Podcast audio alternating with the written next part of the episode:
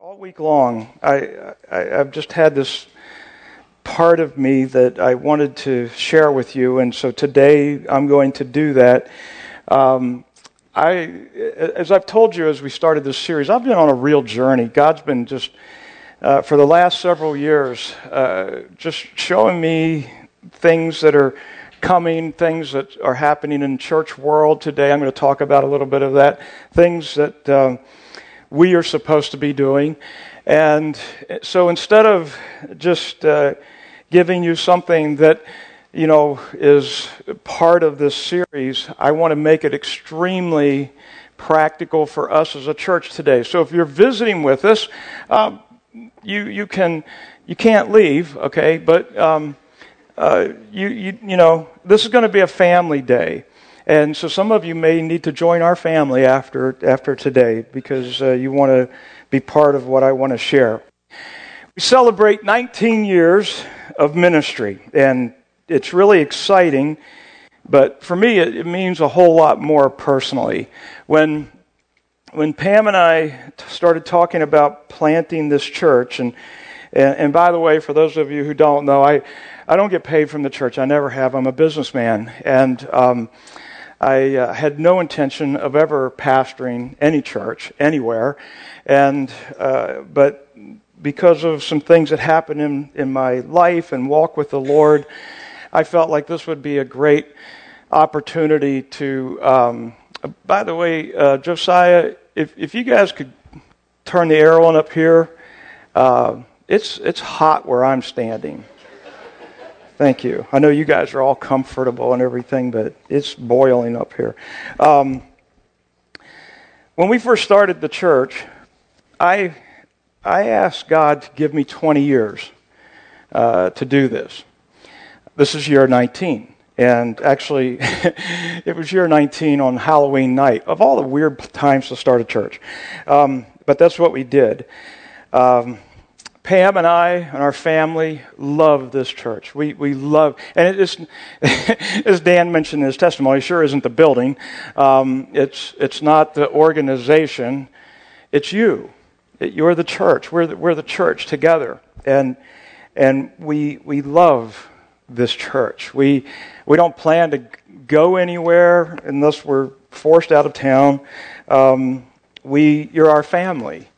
And many of you have walked with us as we've walked with you in places in life that um, uh, other, other parts of our families have never gone. And so it's really, uh, you know, you're, you're such a blessing to, to us. And um, I, I can't imagine doing life without you guys.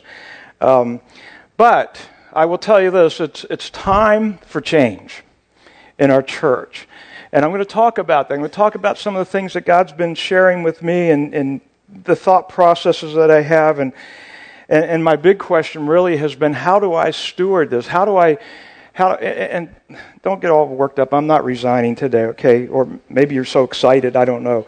Just I'm not. I'm not going anywhere um, yet. But uh, and I don't plan to ever retire. I, that's that's not a kingdom thing in my mind.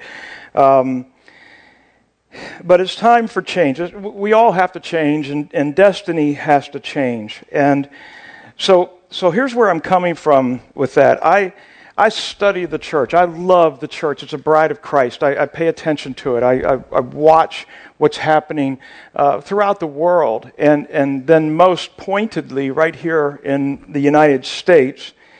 And I can tell you this that the church as I've known it, and the church that I see today in America is in a lot of trouble. Actually, the church uh, outside of the United States is doing pretty well. Um, David's going to come next week and share with you about what they're doing in the 1040 window and the people who are coming to Christ and the thousands of churches that are being planted throughout the world. And, and, and they do a really good job of keeping all the numbers and monitoring everything and validating everything and verifying everything. They know how many pastors they have and how many thousands of church members are, are coming to Christ and being discipled. And, but in America, people don't, especially pastors, don't like to look at the numbers for real because the numbers are troubling and uh, it, we're not doing as good as we'd like to think we were. Jim Collins wrote the classic book, Good to Great. Probably many of you have read that. And he says this he says, All good to great companies began the process of finding a path to greatness by confronting the brutal facts of their current reality. And so, for the last several years, I've been doing that. I've been looking at the brutal facts of the church in, in our country. And um, the Apostle Paul says, says kind of the same thing. He says it differently, though. In Acts chapter 20, he says, Pay careful attention to yourselves and to all the flock in which the Holy Spirit has made you overseers to care for the church of God, which he obtained with his own blood. Now, I'm a businessman, and I know if, if my business is not doing well, if the markers aren't going well, I need to pay attention. I need to do what needs to be done. I've got to take, I've got a bunch of people that work for me and they need a paycheck and they need a future. And so I have to do that. Well, the same thing is true in the church. And Paul is teaching us here. He says, take notice. I want you to look around. I want you to see what, what is happening and you need to take care of this. And, and the church is the bride of Christ. The church will always do well in terms of, of the work of the church, but it is up to us as leaders to look at this and give it our very best and to see where things are going and be prophetic voices and apostolic voices for the future so that the church does well where we are. The expression of the church does well in our communities. And so I have three areas of concern as I look across the nation, and I'll share some of these. Some of these I've, I've talked to you about. Um, one of these is money. Um, money is leaving the church. Now, these are real statistics from Pew Research and Barna Research, but listen to what they're saying. Within 15 years, the church will lose about 70% of its income. That's not a that's not a guess or a shot in the dark. these are numbers that are validated for real. 46, now this is, this is interesting. 46% of giving, giving in churches today is being given by people who are 65 and older. And those people are dying at a rate of 1,000 people a day right now. I'm not 65 until next week, so I, you know. This, this one's even more troubling because it's so prevalent and it's, it's, it's actually indicting for us. For every dollar given, 85 to 95 cents of that dollar goes to buildings and staff. Um, that's, a, that's a terrible ROI. So we do much better here at Destiny. Ours is only 75 cents. Not good. Not, not very encouraging. Not something that, well, it's something we need to look at. Um, so that's the money thing. And by the way, I don't, you know, I'll, I'll, I'll try to get you over the depression here soon. Um, I've talked to you in many times in the last couple of years about um, salvations, people giving their lives to Christ. We would like to think, you know, with all the news about the, the evangelical movement and politics and all the great churches and big churches and all this stuff around us, we, we would like to think that Christianity is booming in our country. We're not booming. In fact, we're going backwards uh, quickly. Probably the, the counties with the most uh, Christ followers in them are somewhere around 8% of those, those counties in our nation. Our county is 4% um, and declining.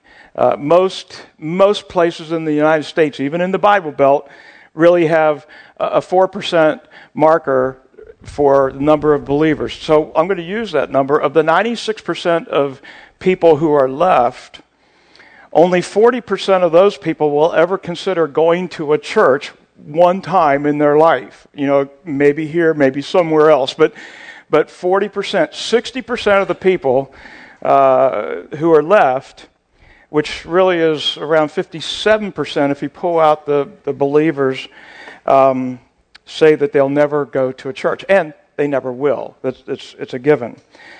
Uh, so, money is one of my concerns. Lost people is one of my concerns. And then the one that breaks my heart the most is that we are losing the next generation in Christianity today in our country.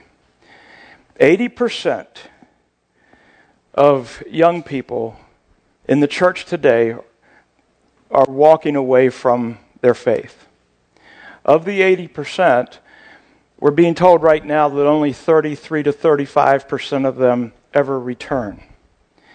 That's, that's a killer.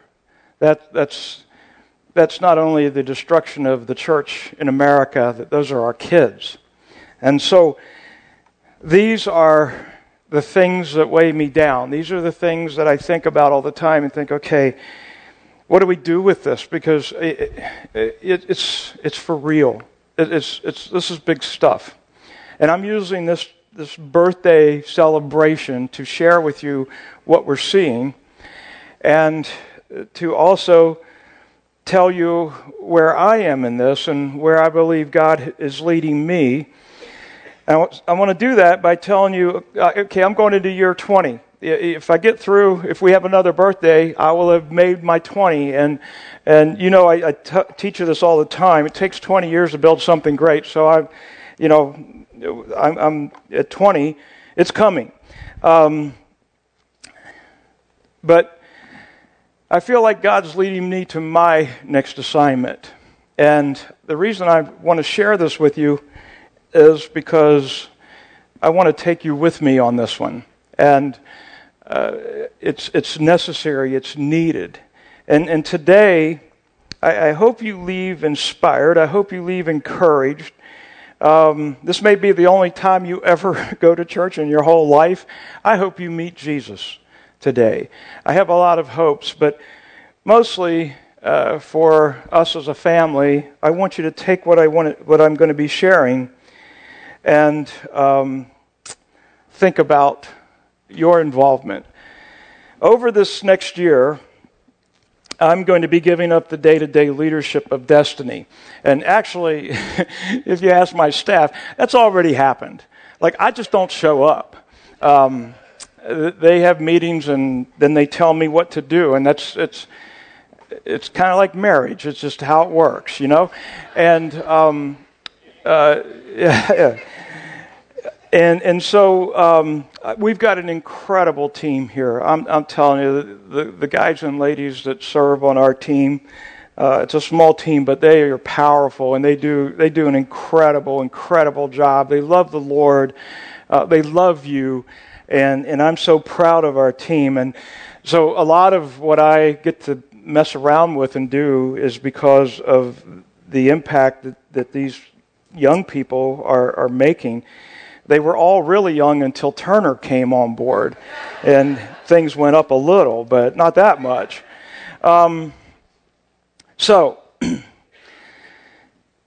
I wrote down three things. I, I, just put this together this morning. I've been messing around with it all week and trying to think through what I wanted to share, but really, I have three goals. Um, here's the first one. And this is going to sound really weird, but it, it's something that is on my heart. I want to develop a God honoring pattern of church economics. That is a, stra- a strange thing. Um, I'm, it's really interesting because as I started studying this, I started writing about it and I started talking to people about it. And, and now people consider, consider me a forerunner of this whole movement. And I haven't even done anything yet. I've just been talking about it.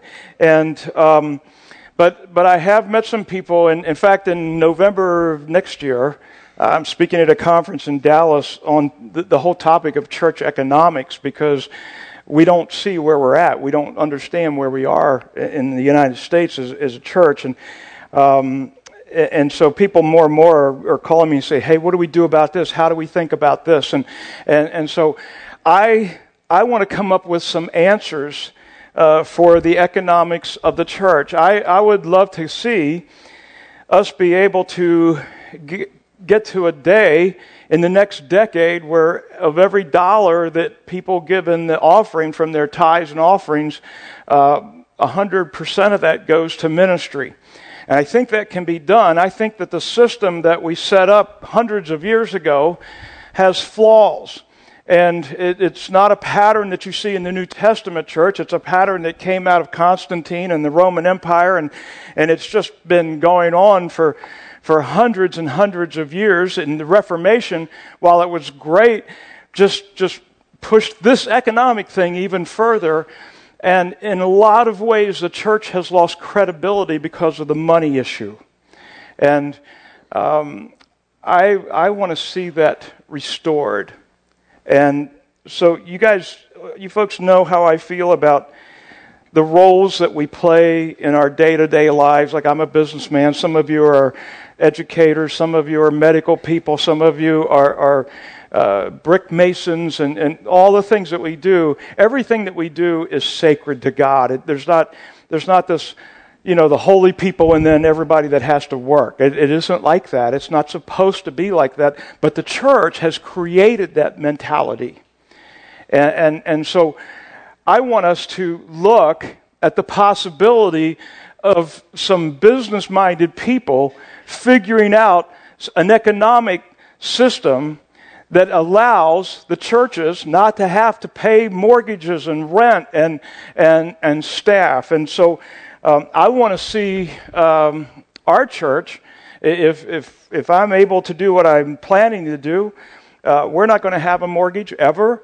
Uh, I can see the day within a decade we won't have any rent. We pay. I'll just, you know, I'm not. I'm just talking here today. I'm not preaching, so I can tell you the truth. Um,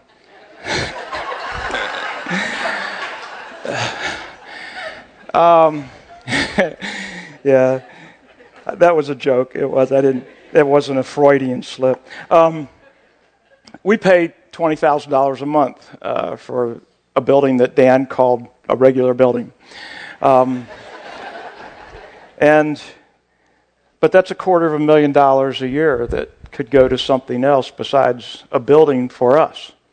Um, and so I can see us getting to a place where we could get there. I could see us not having to pay staff, not that we're going to fire them, um, but we figure out ways for businesses to take care of the staff who, who works so hard uh, to carry out the work of the gospel. You look at, at everybody, and well, even Jesus himself had an entourage of business people who followed him around and paid for everything. And, and it's very scriptural. And, and so I, I, can, I can see that happening. I like to do away with payroll. I, I would like to um, see our tithes and offerings, all of them, go straight to ministry endeavors. And, and so that's one of the goals that I have, one of the things that I'm headed toward uh, in how many ever years God gives me. I'm planning on another 20, um, but it, my endeavors are going to be in a different path. And one of the things I want to do is develop this God honoring pattern of church economics. I want to figure out a way, number two, to reach every lost person in our culture with the gospel of Christ. This, this whole 40%, 60% thing haunts me. It keeps me up at night. And I'm thinking, you know, we, we do a really good job having church services, but as I've shared with you, the church is not here for itself. It's not here to benefit itself. It's not here to grow itself. We're here to storm the gates of hell. And the gates are getting more and more clear as we go through this culture. I mean, I don't know if you realize this as, as Christians, Christ followers, but we're not the most popular people in our country. And there's an entire culture around us that you interact with day in and day out who need Jesus. And the church has acted in a way, and, and I'm talking about the church at large, has acted in a way that people don't like us because of how we've acted. Now, I know there are some that are like out on a ledge and, and you know, they're just, because it's Jesus anything, they're just going to come at you. But for the most part, we've acted poorly in culture today. And um, so I want to share something with you today that um, is going to be one of my efforts in trying to change some things. So, um, Jay, could you put up the picture up here? You guys, many of you know this, many of you may not.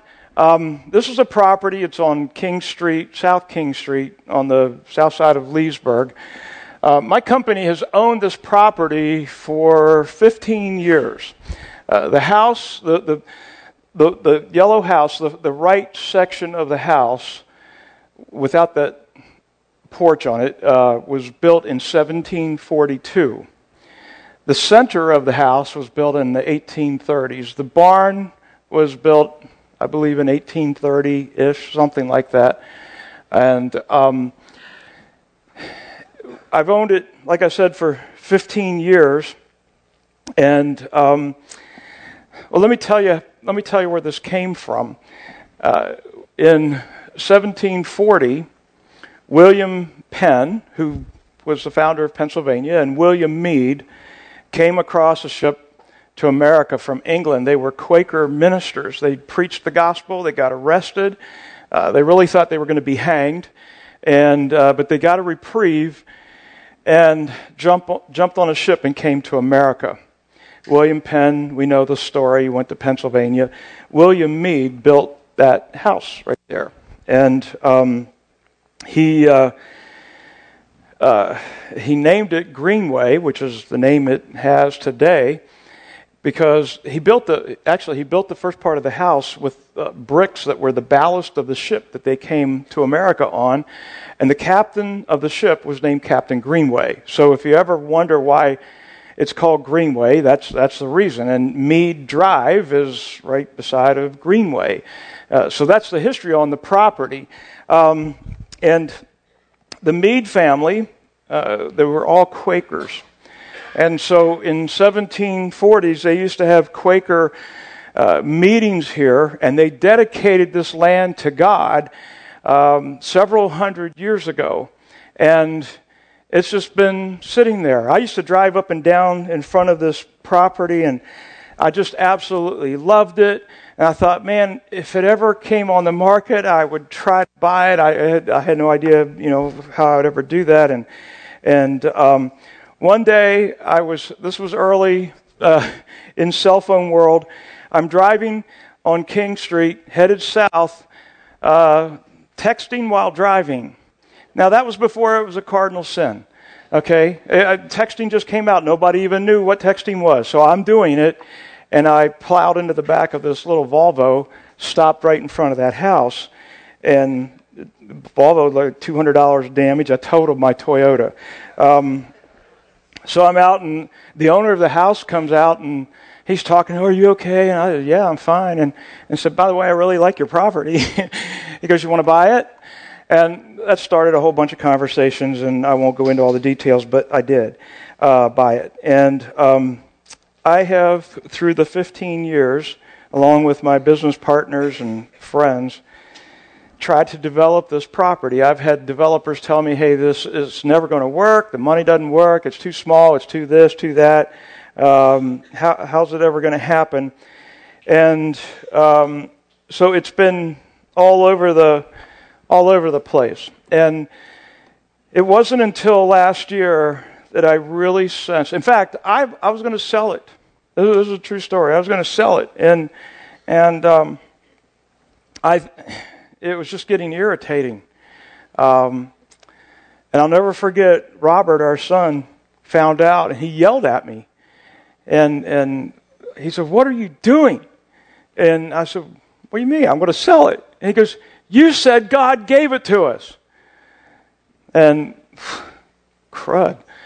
Um, so I didn't sell it, um, but I didn't know what to do with it until this past year. And I started thinking about the money issues. I started thinking about the culture issues. And, and I started realizing that, hey, the people who need Jesus around us aren't coming to our church. They're not going to. Some will. Some of you are here today. But, but the majority of the people will never come to our church. And so we need to go to them. And so here's, here's my plan um, here's what I want to do, and I want you to see it uh, because um, it's going to involve you. Uh, Jay, let's look at the next picture. This is. Um, this is where we are. All these things are into the Board of Architectural Review right now. The building on your left is what we we affectionately call the South Building because it's on the south side.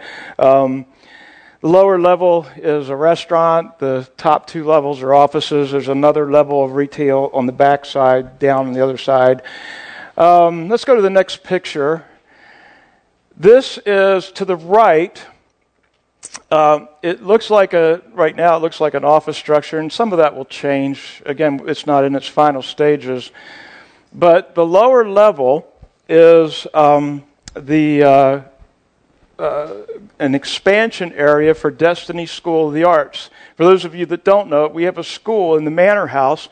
Uh, I just saw the numbers this weekend. Uh, we've got like 178 students that go through that building every week, and and we're full. The classes are full, and so we're going to expand into the lower level of the building on the right. The upper building, the upper level of that is um, going to be a performing arts center for the town. It's also where we're going to have church.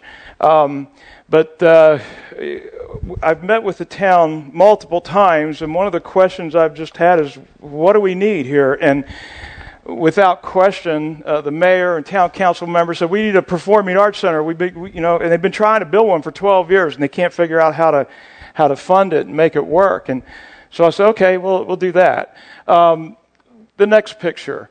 This is a connector building between the Performing Arts Theater and the barn to your right. Um, and then, uh, Jay, let's go to the next, next picture. So, this is the barn, but it's not the barn. Um, this is, if you've ever been to the barns at Wolf Trap, that's the barn right there.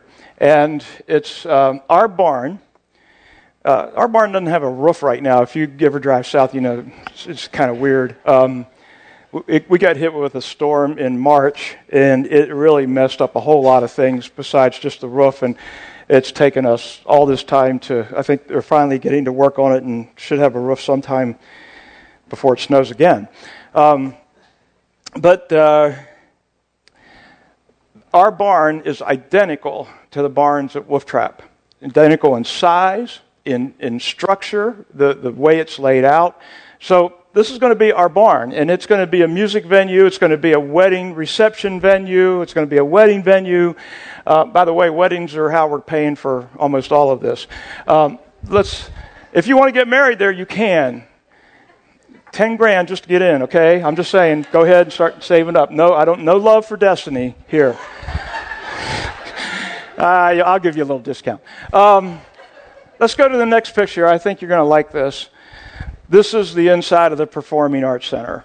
It's something like that. I'm not sure about the, the pink purple seats, but um, it's going to be a center stage theater that we can convert on weekends where we can have church here.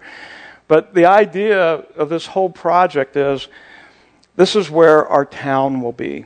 And we'll just happen to be in the middle of, of all of this. Um, I'm expecting that there will be thousands of people on this property every week. And uh, they won't be there for us, but we're going to work to be there for them. Um, the town uh, connected me to a, a, theater group, and I met with them and uh, we just started building a relationship with these people. And, and they're just wonderful people. And uh, what they, they, their focus is family friendly theater. And so uh, they're in the process of helping us design this building so that it can be used for uh, theater. And it's I, I think it's going to be state of the art. Um, I've got a few things I want in there. I, I, I, went to a, play with some friends on Broadway. It was Anastasia, and the whole back wall was just a big LED screen. I want one of those, and um, it only cost two million dollars, but we'll figure it out. Um, but um, I, I like these people so much. I said, "Well, where are you guys meeting now?" And they said, "Oh, we're having a terrible time trying to find places where we can actually rehearse and meet." And they've been doing things at Franklin Farms and Middleburg and all over, and they just can't. So I said, "Well, hey." Um, come and use our space. And they said, How much? I said, Nothing. Um, and, and I said, We just want to get to know you guys and see if, see if your stuff's any good.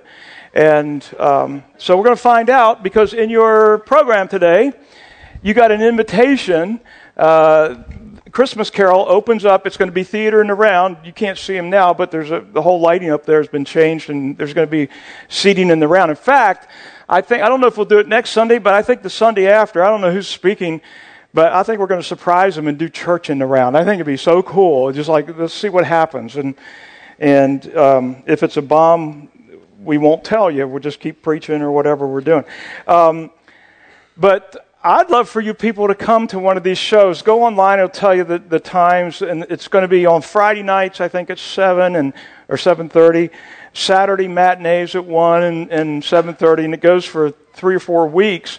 And um, uh, you get a t- you get a five dollar discount. I think the tickets are like fifteen bucks, and uh, if you type Destiny in a code place somewhere, you get five dollars off. So it's a great deal, and um, it'll be a fun thing to do.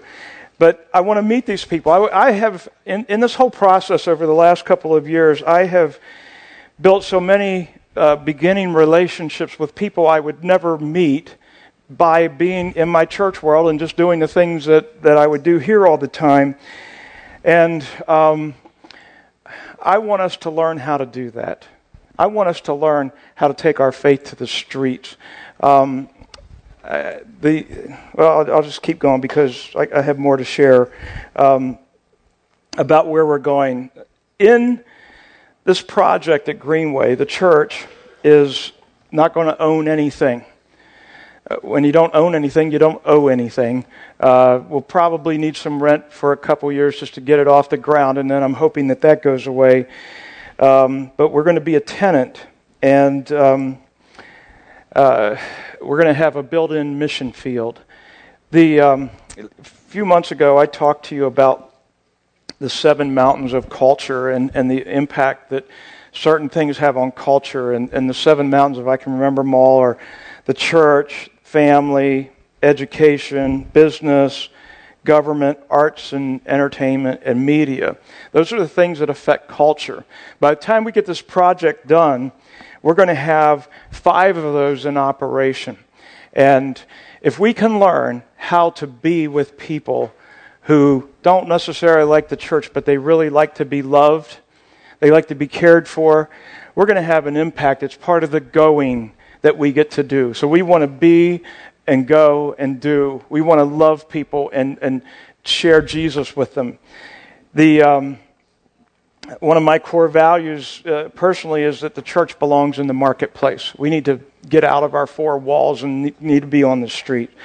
So these things um, help our first two problems the money problem and the lost people problem. But the one that breaks my heart the most um, is uh, the lost generation. And um, so I'm just going to put this out there today. I'm not going to talk about it a whole lot. Um, I, I want to restore something, and honestly, I don't think our church has ever had it to restore, but we have had it in the church in the United States. Um, re- restore the lost, art of discipleship. Discipleship. In Matthew 28, Jesus said, Therefore, go and make disciples of all nations.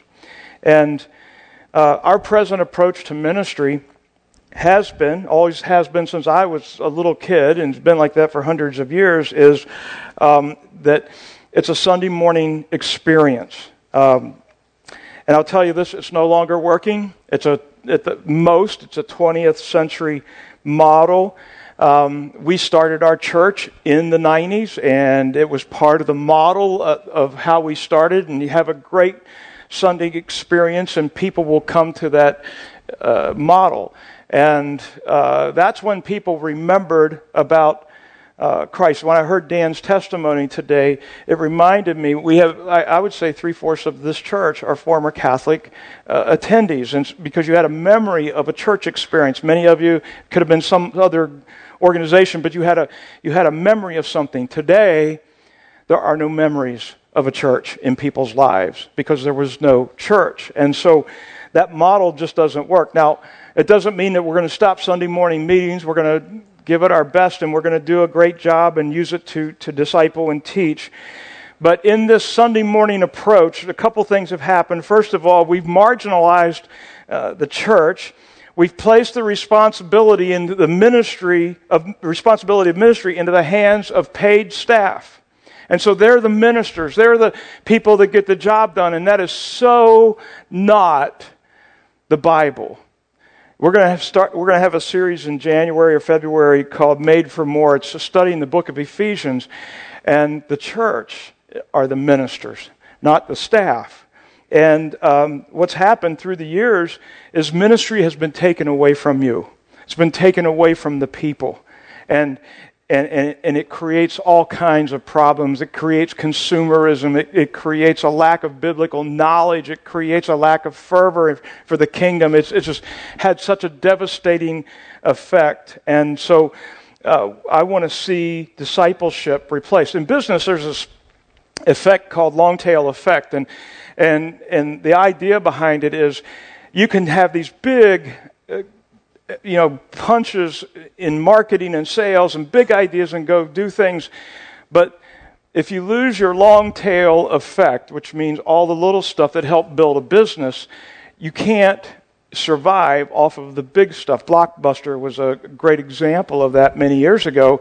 You know, they had all the first run movies, you know, on, on video, but they couldn't keep all the small stuff because it was too expensive and the stores were getting too big and it just, it, they weren't making any money. So Amazon comes on the scene or Netflix and, and all of a sudden, they're taking both shares of the market. The church is very much like that. We've got the, the big things, the Sunday events, the Christmas Eve services, and, and we'll have some return on that. But the long tail really belongs to you in your relationships with other people. And um, the, uh, it's the little things that really matter. So we've got to make a turn. And I just want to remind you that Jesus didn't say, Go and make the church great. He said, Go and make disciples. And he didn't say that to pastors, he said it to all of us, every one of us. I wrote this down and I just want you to hear it. Our greatest potential for reaching the lost is not a great speaker, it's not a great church service, but it's millions of less known, everyday believers carrying out the Great Commission. So, for those of you who are Christ followers today, real quickly, I just want to ask you a couple questions, just so you know where you are. Who are you praying for right now in your life to become a Christ follower? Who, who's on your radar? Who is it that you say, I, I'm asking, Jesus, I'm asking you for this person? Who are you leading to Christ? Not bringing to church, but who are you leading to Jesus in your life right now? Who are you intentionally meeting with on a regular basis to help grow them up in their faith? So, as we make this transition as a church, I want us to think about a mantra that you'll hear a lot about. This, uh, this ought to be our new mantra. It's disciples who make disciples who make disciples. It's a long tail effect. It's, a, it's what makes it work. It's, it's, it's actually what Jesus said to do. And we've got to change. And if we, if we make this change, it will change every concern that I shared with you. If we don't, we'll be marginalized, and 15 years from now, we won't exist. And that is not, not what God has called us to. That is not why we started this church. This, this church is a miracle. It was not on anybody's radar. It wasn't, on, except for Jesus, maybe. It wasn't on my radar. And what he has done has been amazing. We have so many of you who are what I call first generation believers in this church. This is the first church you've ever gone to, first time you gave your life to Christ, right here. It's, this is a miracle. And I want those miracles to continue. Many years ago, like I shared, I heard that it takes 20 years to make something great. So, welcome to year 20.